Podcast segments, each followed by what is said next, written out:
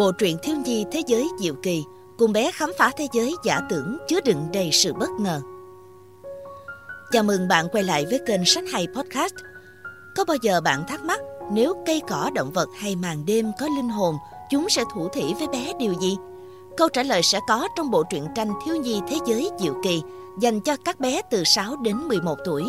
Bộ sách gồm 5 tập truyện với tựa đề Banthaza, Bí mật của rừng, Sunrise trong vũ trụ, Missy ý ẹ, một tuần với các bạn thú dễ thương sẽ đưa bé vào thế giới giả tưởng diệu kỳ và gặp những sinh vật huyền bí cũng như khuấy động óc sáng tạo, sự tò mò và tình yêu của trẻ dành cho vạn vật quanh mình.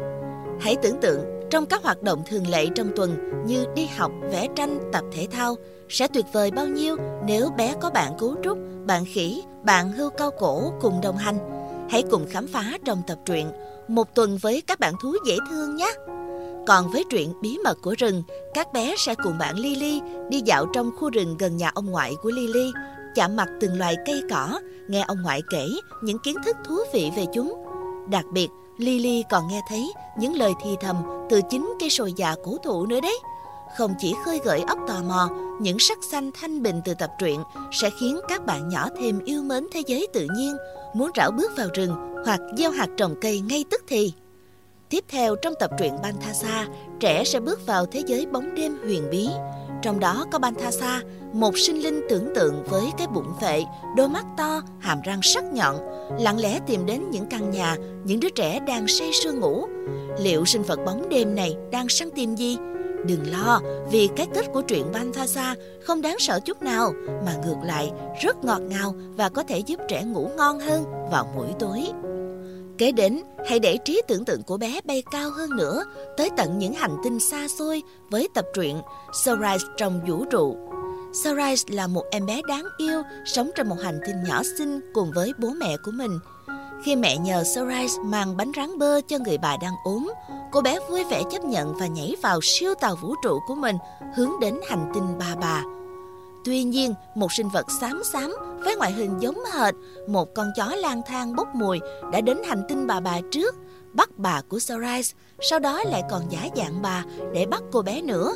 Không sai, bạn đang đọc một phiên bản khác của cô bé quàng khăn đỏ, nhưng với cái kết sẽ khiến các bé ngạc nhiên hết cỡ. Cuối cùng, bé sẽ được lạc chân đến thế giới phù thủy diệu kỳ trong tập truyện Missy ý ẻ Missy là một cô phù thủy nhỏ xinh xắn, sống trong một đầm lầy đầy mũi. Một ngày đẹp trời, một cái muỗng cốc to hồi hám xuất hiện như có phép lạ trên chiếc mũi nhọn của Missy. Những phù thủy tài ba nhất thế giới liền được mời đến đầm lầy để giải thoát Missy khỏi cái muỗng to kia. Liệu chiếc muỗng có biến mất không?